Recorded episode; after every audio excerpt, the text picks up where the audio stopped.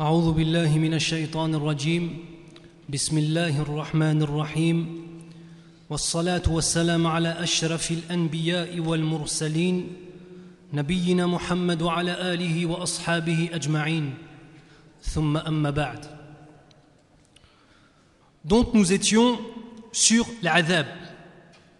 Une fois que l'appel à l'islam s'est fait au grand jour, les véritables problèmes ont commencé. Je vous ai énoncé un certain nombre d'histoires et je voudrais vous faire remarquer que ce qui se passe aujourd'hui vis-à-vis de la société française, dans ce que les musulmans subissent, c'est depuis quand? C'est depuis que nous sommes devenus ce qu'ils appellent une minorité visible. Tout comme à l'époque du prophète sallallahu alayhi wa sallam. Tant que tu pratiques ta religion et qu'on ne le voit pas, tant que tu es un musulman effacé qui n'affirme pas ce que tu es, alors à ce moment-là, on t'aime pas beaucoup, mais tu nous déranges pas vraiment. Mais du moment où tu viens et tu affirmes ce que tu es avec force, que tu affirmes ce que tu es avec dignité, avec certitude, à ce moment-là, on commence à être dérangeant. Pourquoi? Parce que la France, souvent, il y a beaucoup d'athées en France. Il y a peu de croyants. Allez voir les églises, elles sont vides. C'est parce que l'islam est un mode de vie qui appelle à la réflexion.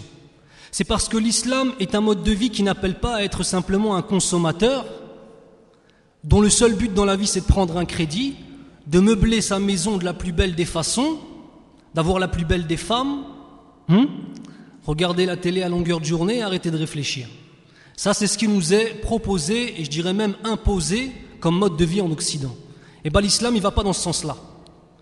Et ça, ça dérange beaucoup, beaucoup les non-religieux. Il ne faut pas croire que c'est uniquement une question de religion. C'est une question de mode de vie. C'est une question de s'élever. C'est une question d'avoir des buts, de véritables buts qui vont plus loin qu'un crédit et une belle maison. Je voudrais revenir rapidement sur le dernier hadith que j'avais cité, qui était qu'un sahabi radiallahu anhu vient voir le prophète sallallahu alayhi wa sallam après lui-même avoir subi quelques tortures. Puis il dit au prophète sallallahu alayhi wa sallam Ne vas-tu donc pas invoquer Allah pour nous? Allah Le prophète sallallahu alayhi wa sallam s'assit alors que son noble visage rougissait et il dit Parmi ceux qui vous ont précédé, il en est à qui on arracha la peau du crâne et toute chair et nerfs recouvrant la tête avec des peignes de fer, sans que ce supplice ne les détourne de leur religion. C'est là-dessus que je voudrais revenir. Il demande à Nabi sallallahu alayhi wa sallam de faire dua. Pourquoi? Les duas de Nabi sallallahu alayhi wa sallam sont des duas acceptés d'Allah. Il suffit à Nabi sallallahu alayhi wa sallam à ce moment-là de faire dua par exemple qu'Allah tue tous les Quraysh et Allah immédiatement tue tous les Quraysh. Mais le Nabi sallallahu alayhi wa sallam refuse. Regardez l'exemple à suivre. Si l'un d'entre nous aujourd'hui, après avoir subi un acte islamophobe ou un acte raciste, avait la certitude que sa dua est acceptée, il la dégaine ou il la dégaine pas Pensez à la patience de cet homme, sallallahu alayhi wa sallam, qui se fait torturer les gens qu'il aime autour de lui se font torturer et il a les moyens d'éliminer tous ses ennemis. Qu'est-ce qu'il fait? Il le fait ou pas? Non, il ne le fait pas. Non, il ne le fait pas parce qu'il veut appeler ces gens à l'islam. Non, il ne le fait pas parce qu'il sait qu'il a une, mission plus haute que la vengeance personnelle. Et non, il ne le fait pas parce que s'en prendre à lui, ça n'a pas d'importance pour lui. Et parce que l'ajr, la récompense qu'il y aura à ce que les hommes et les femmes autour de lui deviennent des musulmans, à ce que l'islam se lève, cette récompense est plus grande que les tortures que lui-même subit. Alors rappelez-vous que ce que nous subissons ici, par rapport à ce qu'ont vécu les compagnons, Sahaba radiallahu anhu, ce n'est rien.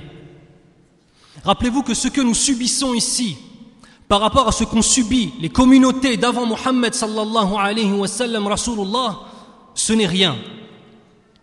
La patience est un des fruits de la piété et de la sagesse. La piété et la sagesse. Bien sûr, le fait de patienter sera pris de quoi D'être satisfait du décret d'Allah Azzawajal. Alors je vais vous citer un certain nombre de situations face à l'épreuve. Comment est-ce que le croyant et comment est-ce que le non-croyant ou le croyant faible réagit face à l'épreuve en tant que tel? La première des choses, c'est une attitude qui fait sortir de l'islam. C'est se révolter contre le destin et l'insulter. Il est arrivé une épreuve, et attention, on parle de grosses épreuves. On ne parle pas simplement de perdre de l'argent. Il y a des gens aujourd'hui, quand ils perdent de l'argent, on dirait, Akhil Karim, qu'ils ont perdu leurs enfants. Je ne parle pas de ça, je ne vais même pas m'attarder là-dessus. On parle de perdre des enfants. On parle de voir des gens de notre communauté qui se font massacrer par milliers. On parle de gens de notre communauté qui meurent de faim à cause de certains, euh, comment dirais-je, embargos sur certains pays. En Irak, un million d'enfants morts de faim et de maladies simples. Un million, Yaïkhwan. On parle d'épreuves telles que celle-ci. La première des réactions, qui n'est pas la réaction du musulman, c'est se révolter contre le destin et insulter Allah Azzawajal. Qu'Allah nous préserve d'une telle attitude. La deuxième des choses, c'est ne pas accepter le destin d'Allah Azzawajal dans son cœur, mais se taire. Le mal est moins grand. Une épreuve lui arrive, il n'est pas satisfait de ça. Mais au moins il se tait. Et même si dans son attitude, même dans sa poitrine, ça bouillonne, en tout cas, il a la sagesse à ce moment-là de se taire et de tenir son âme et de tenir sa langue afin de ne pas dire de paroles trop graves. La troisième catégorie, c'est l'accepter en son cœur, mais se taire. Une épreuve vient, tu l'acceptes dans ton cœur, mais tu n'as pas encore la force de dire Alhamdulillahi Rabbil Alamin. La quatrième, le quatrième degré, c'est d'accepter en son cœur et justement faire louange à Allah, dire Alhamdulillahi Rabbil Alamin. Et attention, je ne parle pas de Alhamdulillah que les gens disent quand on dit la baisse, Alhamdulillah. Non. Je parle d'une parole véritable, une louange à Allah, le fait d'avoir conscience à chaque fois qu'on le dit de ce que cela signifie. La parole du musulman, dans ce cas-là, c'est une dua. Dans ce cas-là, c'est un véritable remerciement à Allah subhanahu wa ta'ala. Ça va bien. Alhamdulillah. Je rends louange à Allah qui a fait qu'encore aujourd'hui je suis en bonne santé. Et même si je suis en mauvaise santé, je sais que Allah par cela me purifie. Alhamdulillah par rapport à tous les biens qu'il fait aux musulmans. Alhamdulillah par rapport au fait que si même moi j'ai une épreuve, en tout cas mon voisin n'en a pas ou ma famille n'en a pas. Ça c'est Alhamdulillah. C'est comme Salam alaikum wa rahmatullah. C'est une dua. Assalamu alaikum, ça ne veut pas dire bonjour, ya ikhwan. Salamullahi alaikum. C'est une dua azima. Mais pensez que si une seule fois, un jour, un frère, ou pour les femmes, une sœur, fait cette dua sincèrement, et qu'elle est acceptée, c'est quoi les conséquences? Assalamu alaikum wa rahmatullahi wa barakatuh. Ainsi que sa miséricorde, yawm al-qiyamah, ainsi que toutes ces bénédictions, fi hadhi dunya. C'est pas azim ça vaut pas le coup qu'en tant que musulman, lorsqu'on salue un frère ou quand on salue une sœur, on pense réellement à ces paroles. Depuis salama, ça a été cité dans le Coran. C'est la parole des gens du paradis, subhanallah. Donc, comme je vous disais, le musulman est un homme intelligent qui médite ces paroles et qui ne dit pas des choses en l'air. Enfin, le dernier degré, c'est l'acceptation dans son cœur, et là c'est le degré des pieux, Yaïkhwan se réjouir de l'épreuve, comme faisait Sahaba. Arrive une épreuve, on est heureux de cette épreuve. Vous savez pourquoi? Parce que les personnes les plus éprouvées, comme le hadith que je vous ai dit la dernière fois, c'est qui? C'est l'Anbiya. Parce que ceux qu'Allah subhanahu wa ta'ala éprouve, c'est ceux qu'il aime. Parce que ceux qu'Allah subhanahu wa ta'ala met face à leurs responsabilités et teste leur patience, et quand cette épreuve dure longtemps, c'est ceux qui sont capables de patienter et qui vont arriver Yom al-Qiyamah avec leurs péchés pardonnés, Inch'Allah ta'ala. Donc le dernier degré de véritable patience, c'est le fait de se réjouir de l'épreuve qu'Allah Azzawajal nous fait passer. Par connaissance de la justice absolue d'Allah. Moi je sais qu'Allah m'éprouve, mais je sais qu'Allah n'est pas injuste, nous sommes bien d'accord. Allah il est juste et une justice absolue, pas la justice que nous on pourrait penser. Je sais qu'Allah est juste envers moi et je sais que s'il m'a fait ça, c'est pour un bien. Le tawakkul. Le fait de s'en remettre à Allah. J'ai confiance en lui parce que je sais qui il est. Allah Azza wa dit dans le Coran أعوذ بالله من الشيطان الرجيم ما أصاب من مصيبة في الأرض ولا في أنفسكم إلا في كتاب إلا في كتاب من قبل أن نبرأها إن ذلك على الله يسير Ce qui signifie Nul malheur n'atteint la terre, ni vos personnes, qui ne soient enregistrées dans un livre avant que nous ne l'ayons créé. Et cela est certes facile à Allah. Tout est écrit. Ce qui doit arriver arrivera, ya ikhwan. De même, Allah Azzawajal dit dans le Coran قل لن يصيبنا إلا ما كتب الله لنا هو مولانا وعلى الله فليتوكل المؤمنون Dis, rien ne vous atteindra en dehors de ce qu'Allah a prescrit pour vous. Il est notre protecteur. C'est en Allah que les croyants doivent mettre leur confiance. Question, peut-on empêcher l'eau d'un fleuve de couler Peut-on empêcher la pluie de tomber Peut-on empêcher un tremblement de terre d'avoir lieu Peut-on empêcher un tsunami d'avoir lieu? On ne peut pas. C'est comme ça notre destinée. Ce qui doit nous arriver, nous arrivera. Et celui qui saura réagir face à l'épreuve comme il se doit, alors celui-là, dans cette vie si-bas, sa poitrine va se gonfler de foi, il va en profiter ici, et Yawm al-Qiyamah, lorsqu'il va rencontrer Allah subhanahu wa ta'ala, il va rencontrer une, une, récompense indescriptible. Alors je voudrais prendre l'exemple de Sayyidina Ibrahim, qui lui-même était un exemple pour Rasulillahi sallallahu alayhi wa sallam. D'étudier la vie du prophète sallallahu alayhi wa sallam, cette fois-ci va faire une petite parenthèse pour retourner à un des exemples qui a toujours influencé le Nabi sallallahu alayhi wa sallam.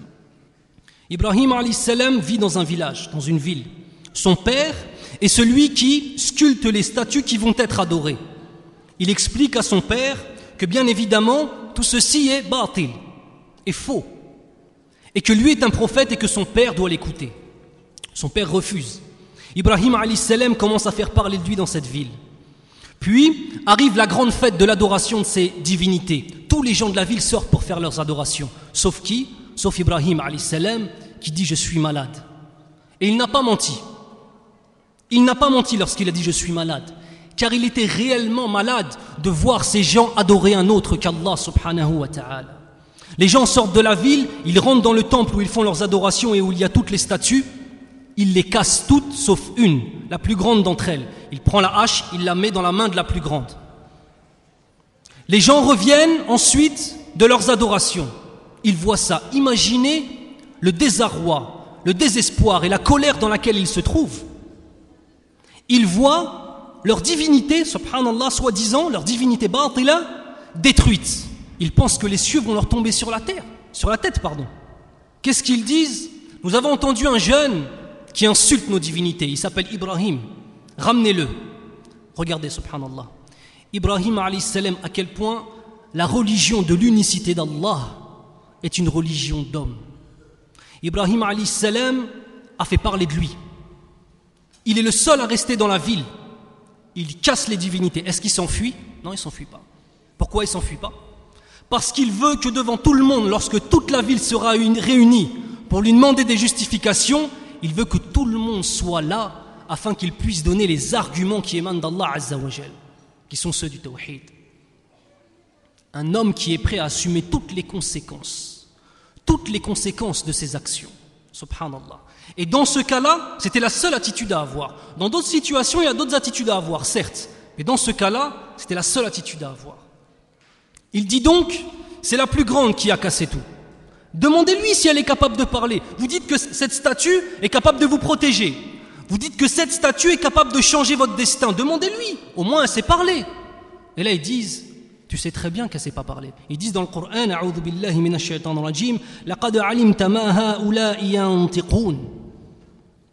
Puis Ibrahim salam de leur répondre, قال أفتعبدون من دون الله ما لا ينفعكم شيئا ولا يضركم Il dit Adorez-vous donc en dehors d'Allah ce qui ne saurait en rien vous être utile ou vous nuire non plus. أفل لكم ولما تعبدون من دون الله أفلا تعقلون Je me désavoue de vous et de ce que vous adorez en dehors d'Allah. Ne raisonnez-vous donc pas Regardez l'argumentation de Ibrahim salam. قالوا حرقوه brûlez-le حرقوه وانصروا آلهتكم إن كنتم فاعلين Ils dirent brûlez-le secourez vos divinités si vous voulez faire quelque chose pour elles Ils l'ont enfermé et ils ont voulu faire un exemple car avec ce qu'il avait fait il leur a prouvé que ces divinités ne sont pas capables de se défendre premièrement et deuxièmement toute la ville réunie il les a humiliés avec de véritables arguments ils ont commencé à amasser du bois. Énormément de bois. Ils veulent le brûler, mais pas de n'importe quelle façon. Ils veulent faire un exemple qui reste dans les consciences. Un exemple qui fasse peur aux gens qui vont venir après lui. Ibn Kathir, rahimahullah, rapporte qu'à cette époque-là, ça a mis tellement de temps à amasser tout le bois qui était nécessaire à faire réellement le bûcher pour lui, que lorsqu'une femme tombait malade, imaginez-vous, lorsqu'une femme tombait malade, elle faisait le vœu que lorsqu'elle serait guérie, elle irait poser du bois sur le tas pour brûler Ibrahim salam. Imaginez-vous le temps que ça prend pour que ça rentre dans les mœurs jusqu'à temps que les femmes fassent des doigts comme ça. Ils ont amassé le bois, énormément. Ils ont allumé. Le feu était si grand, si énorme, que lorsqu'un oiseau passait fils sa main dans les cieux au-dessus, il brûlait immédiatement et il tombait dans le feu. Le feu était si grand qu'il se voyait à des kilomètres à la ronde, tellement les flammes étaient grandes. Regardez la démesure avec laquelle les kuffars parfois peuvent réagir vis-à-vis des musulmans. Lorsqu'on leur parle avec les véritables arguments, lorsqu'on les humilie dans leur adoration batila, regardez l'excès dans lequel ils tombent. S'ils veulent le brûler, ils font un petit bûcher, ils le brûlent. Ils veulent plus que ça. Ils l'enchaînent, ils le mettent devant ce feu, et pendant qu'ils l'enchaînent, Ibrahim salam dit quoi? Il n'y a point de divinité en dehors de toi. Glorifié sois-tu, Seigneur des mondes. Tu mérites l'éloge et le pouvoir revient à toi. Tu n'as aucun partenaire. Regardez la parole d'Ibrahim à ce moment-là. Il est en train de se faire enchaîner. Il est emprisonné depuis je ne sais combien de temps. Il voit l'amas de bois, il met le feu. Et qu'est-ce qu'il dit encore à ce moment-là? Parole de Tawhid. La parole de l'unicité d'Allah et du retour vers Allah subhanahu. C'est comme ça qu'est le musulman. Puis, il faut savoir que le feu était tellement intense qu'ils ne pouvaient pas l'amener proche du feu et de le jeter dedans. Ils ont construit une catapulte afin de le mettre dessus enchaîné et de le jeter de loin. Lorsqu'ils le mettent sur la catapulte, qu'est-ce qu'il dit? Allah nous suffit et il est le meilleur garant. wa ni'mal wakil. Pensez les frères. N'écoutez pas cette histoire simplement comme une histoire comme on regarde un film aujourd'hui, mais pensez-vous vous, chacun d'entre vous, à sa place, comment il réagit. Il est mis sur la catapulte. Des milliers de personnes autour de vous qui veulent votre mort, un feu immense, inimaginable. Et qu'est-ce qu'il dit? Allah nous suffit et il est le meilleur protecteur.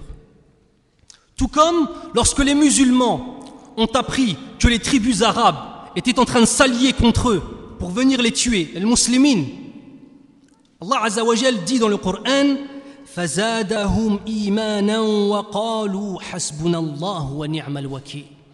Ils apprennent que toutes les tribus arabes sont en train de, se coaliser contre eux. Qu'est-ce qu'il dit? Cela ne fit qu'accroître leur foi. Et ils dirent Allah nous suffit et il est notre meilleur garant. Pendant qu'il est sur la, sur la catapulte, Jibril, salam, Jibril, pas n'importe lequel des anges, Jibril salam vient voir Ibrahim sallallahu alayhi wa sallam et lui dit Veux-tu que j'intervienne? Je peux intervenir. Regardez la réponse d'Ibrahim salam. Es-tu venu directement par ordre d'Allah? Tout émane d'Allah. Mais il lui demande Est-ce que directement Allah t'a dit Viens et va secourir Ibrahim? Il lui dit non. Il lui dit Laisse-moi dans ce cas-là. Un ange vient lui proposer de le sortir de ce pas-là. Il dit non. Wa wakil. La véritable parole, avec la véritable compréhension de cette parole. On lui propose une aide, il dit non. J'ai confiance en Allah, Allah lui va m'aider. Ensuite, l'ange déclencheur des pluies vient le voir. Dès que vient l'ordre d'Allah, j'apporte la pluie. Mais l'ordre d'Allah Azzawajal a été plus prompt et plus rapide. L'ordre d'Allah Azzawajal, c'était que Ibrahim salam soit jeté dans le feu. Et qu'est-ce qu'il dit Allah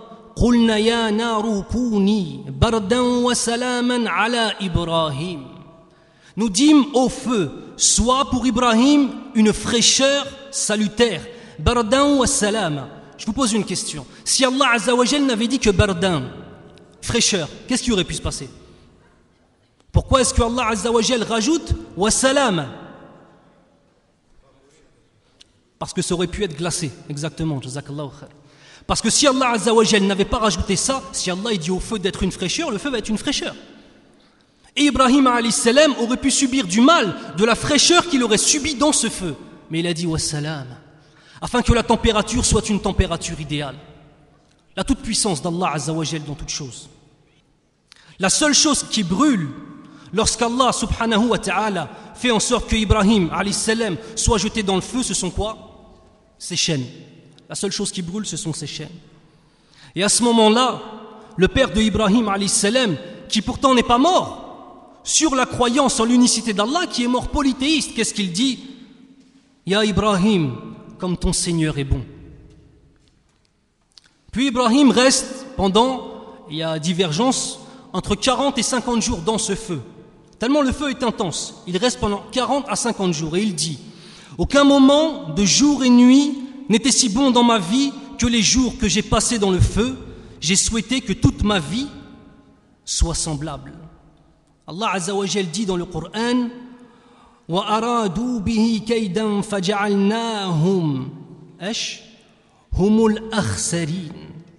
Ils voulaient ruser contre lui. Regardez, ils ont voulu faire un exemple. Mais ce sont eux que nous rendîmes les plus grands perdants. Le pieux, lorsqu'il est éprouvé, transforme cette perte en quelque chose de gagnant. Par rapport à sa réaction face à l'épreuve, il a subi quelque chose dans cette vie, mais sa réaction fait que il a la baraka ici-bas et il a yawm al quoi? Une récompense. D'une perte, il en fait quoi? Un avantage. Tandis que celui qui ne sait pas réagir comme il se doit, d'une perte, il en fait deux. Pourquoi? Parce qu'il n'a pas la réaction qu'il faut. Et souvent, une personne qui ne réagit pas de la bonne façon, c'est quoi? C'est une personne qui s'éloigne d'Allah lorsqu'elle est éprouvée. D'une perte, il en a fait deux. Et je vais finir assez rapidement, Inch'Allah, parce que c'est important, sur un point, par rapport au dua. Parce que nous sommes très impatients avec Allah lorsqu'on fait dua. C'est vrai ou c'est pas vrai? On a l'impression que quand on demande quelque chose à Allah, si on y a droit, ça va venir tout de suite. Alors j'ai relevé quatre situations différentes par rapport à dua. La première situation, tu demandes à Allah Azzawajal et Allah subhanahu wa ta'ala immédiatement te donne. Ça veut dire que tu as demandé une chose à laquelle tu avais droit et Allah immédiatement il te l'a donné. La deuxième des situations, Allah subhanahu wa ta'ala ne te donne pas, il ne répond pas à ta dua, pourquoi? Pour te préserver pour te préserver. Tout comme Allah Azzawajal par rapport à Sharia nous préserve, et non pas nous interdit, mais nous préserve de mauvaises choses. Lorsqu'Allah subhanahu wa ta'ala fait en sorte que le khamr, le vin, les spiritueux, ainsi que toute forme de drogue telle que le shit, etc., soient interdits. Est-ce que c'est un interdit en tant que tel ou alors est-ce que c'est pour nous préserver? Lorsqu'Allah subhanahu wa ta'ala interdit le vol, c'est pour nous préserver. Donc là, dans cette situation, Allah subhanahu wa ta'ala donne pas l'exhaustement à la dua. Pourquoi? Uniquement pour nous préserver, parce qu'on a demandé une chose qui n'était pas un bien pour nous, mais on ne le savait pas. Troisième situation, Allah subhanahu wa ta'ala ne te donne pas pour que tu restes dans cette épreuve. Parce que tu as les épaules pour subir cette épreuve. Tu peux prendre deux personnes qui ont la même maladie au même moment. Les deux, ils font les mêmes doigts. Il y en a un, Allah va exaucer sa dua de le guérir, et le deuxième, non. Parce que le premier, il n'avait pas la patience pour rester un abd véritablement soumis à Allah dans cette épreuve, alors que le deuxième l'avait. Donc Allah a entendu ta dua, mais simplement pour toi, pour ton ajeur, il va prolonger cette épreuve. Et enfin, la dernière des situations, c'est qu'Allah subhanahu wa ta'ala te donnera, mais plus tard. Mais plus tard. Fasbir. La réaction à avoir lorsqu'on demande quelque chose à Allah Azzawajal ou qu'on est touché par une épreuve, ce n'est pas de s'éloigner d'Allah. Ce n'est pas d'être écœuré. Bien au contraire, le fait que tu sois dans une épreuve, ya akhi, ya urti, ça va te donner encore plus de ikhlas, de sincérité envers Allah. Et tu vas demander les choses avec sincérité, Inch'Allah, s'il y a un bien pour toi, Allah va l'accomplir. Je voudrais dire trois petites choses très rapidement, Inch'Allah. La première, c'est, une sœur m'a beaucoup touché avec un, mot qu'elle m'a, m'a envoyé. Je demande à Allah Azzawajal qu'il accorde à son mari l'istiqam. Dites Amin, ya ikhwan. Je demande à Allah subhanahu wa ta'ala qu'il fasse que cet homme revienne dans la voie d'Allah Azzawajal. Je demande à Allah subhanahu wa ta'ala qu'il fasse que cette femme puisse enfin vivre heureux dans une véritable famille musulmane et qu'elle soit récompensée pour sa patience et qu'Allah exauce ses doigts. Le deuxième point, Ya que je voudrais aborder avec vous, c'est vous sensibiliser par rapport au fait qu'il y a les voisins autour de la mosquée qui sont en train de former une association pour porter plainte contre la mosquée. Et vous savez quoi? On n'est pas face à des islamophobes. Nous sommes face à des gens normaux qui ont envie de vivre le plus normalement possible et le plus tranquillement possible. Nous ne sommes pas en face d'islamophobes. Nous sommes en face de gens comme vous et nous. Si moi demain, je vous assure que s'il y a une église devant moi et qui mettent le halal jusqu'à je ne sais pas quelle heure, je ne vais pas être heureux. Et que s'il faut faire une association, je vais en faire partie. Alors je vous demanderai les frères, même si je sais que vous ne faites rien de mal, et surtout les jeunes, au lieu d'être à des mauvais endroits en, train de faire des mauvaises choses, ils sont là. Mais c'est très bien, on vous aime, on est content de vous voir. Wallah al on est content. Venez, restez, il n'y a pas de problème. Mais ne restez pas devant la mosquée jusqu'à je sais pas quelle heure en train de crier. Vous êtes en train de faire du mal aux musulmans et à la mosquée. Et le dernier point, et là c'est en dehors du ders, faites attention à une chose que j'observe beaucoup chez les gens qui prient. Alors, min shurut salah sitr al Parmi les conditions d'acceptation de la prière, il faut être couvert de là, en bas du genou, jusqu'au-dessus du nombril. D'accord? Celui qui prie avec un pantalon serré et un t-shirt très serré, lorsqu'il fait soujoud, on voit le bas de son dos dans le meilleur des cas. Et dans le pire des cas, vous comprenez ce qu'on voit. C'est pas une personne, c'est pas deux personnes. Alors le frère qui fait ça, je ne suis pas en train de lui dire c'est pas bien ce que tu fais, t'es quelqu'un de mal. Je suis en train de te dire, Ahri, t'as fait tous ces efforts pour venir à la mosquée, fais en sorte qu'Allah, Inch'Allah, il accepte ta prière. Alors ceux maintenant qui mettent des vêtements trop serrés, il y a des qamis qui sont, qui sont disponibles ici, ou bien alors ils prennent une veste et ils la mettent autour de leur taille, afin qu'on ne voie pas le bas du dos, si vous comprenez ce que je veux dire quand je dis le bas du dos, Inch'Allah. سبحانك اللهم وبحمدك أشهد أن لا إله إلا أنت أستغفرك وأتوب إليك